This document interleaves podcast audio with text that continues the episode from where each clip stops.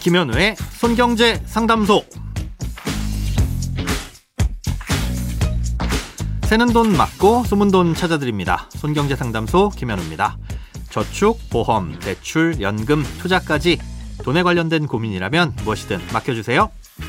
오직 당신만을 위한 맞춤 상담. 먼저 오늘 사연 만나봅니다.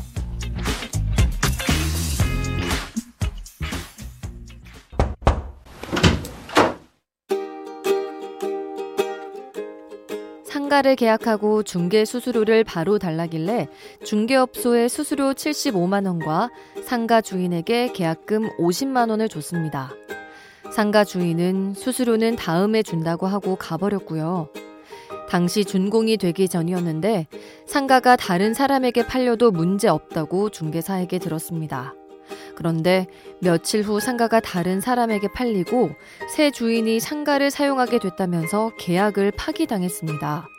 그런데 중개업소에서 하는 말이 중개 수수료는 법적으로 돌려줄 의무가 없다며 못 준다고 하는 겁니다. 전화로 항의하니까 원래 안 주는 거라면서 중개 수수료의 30%인 25만 원만 돌려주더군요. 법적으로 안 주는 게 맞는 건가요?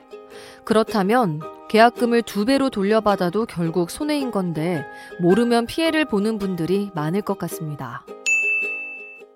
생각하셨던 곳에서 영업도 못 하시게 되고 수수료 때문에 금전적인 손해도 발생하셔서 속이 많이 상하셨을 것 같습니다. 먼저 중개 수수료는 법적으로 진짜 안 돌려줘도 되는 것이 맞냐는 질문에 답을 드리자면요.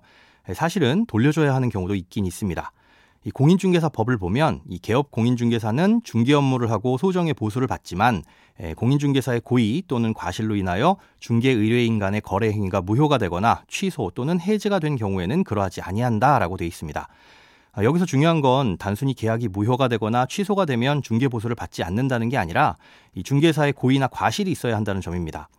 예, 만약 고의나 과실이 없어도 계약이 파기 시 무조건 수수료를 돌려줘야 한다면 열심히 중개를 해준 입장에선 억울하시겠죠.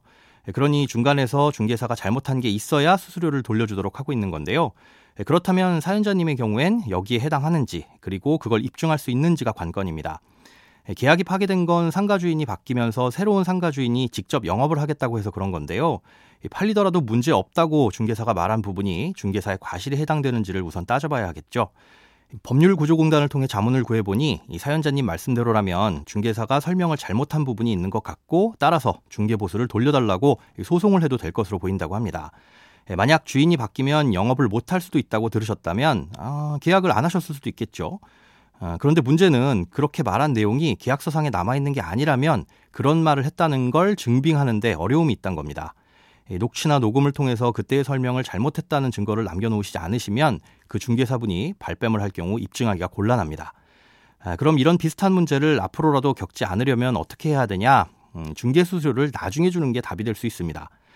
중개 수수료를 지급하는 시기도 법에서 정해놓고 있는데요. 중개사와 의뢰인 간의 약정에 따라 지급하되 별도의 약정이 없으면 잔금을 지급한 날로 한다 이렇게 되어 있습니다. 상가주인은 다음에 준다 하고 가셨잖아요. 중개사가 별말이 없었다면 상가주인은 잔금을 받는 날 줘도 된다는 거죠. 잔금을 치른 후에 수수료를 낸다면 이런 비슷한 분쟁은 좀 피해갈 수 있을 것 같습니다. 네, 오늘 사연은 이렇게 정리하고요. 한 가지 정정을 해드릴 내용을 말씀드리겠습니다. 아, 지난 3월 8일 수요일 방송 내용 중 엄마와 아빠가 나눠서 증여를 하면 각각 증여 공제를 받을 수 있다고 설명을 드렸는데요. 아, 이 내용이 틀려서 바로 잡습니다. 아빠와 엄마 같은 직계 존속이 증여를 하는 경우엔 각각이 아니라 한 명으로 보고 증여 공제는 한 사람으로부터 받는 것과 마찬가지로 예, 적용을 해주는 것이 맞습니다.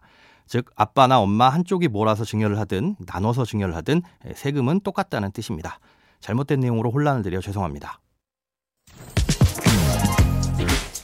크고 작은 돈 걱정 혼자 끙끙 앓지 마시고 imbc.com 손경제상담소 홈페이지에 사연 남겨주세요. 검색창에 손경제상담소를 검색하시면 쉽게 들어오실 수 있습니다. 여러분의 통장이 활짝 웃는 그날까지 1대1 맞춤 상담은 계속됩니다. 돈 모으는 습관 손경제상담소 다음 주에도 새는 돈 맞고 숨은 돈 찾아드릴게요.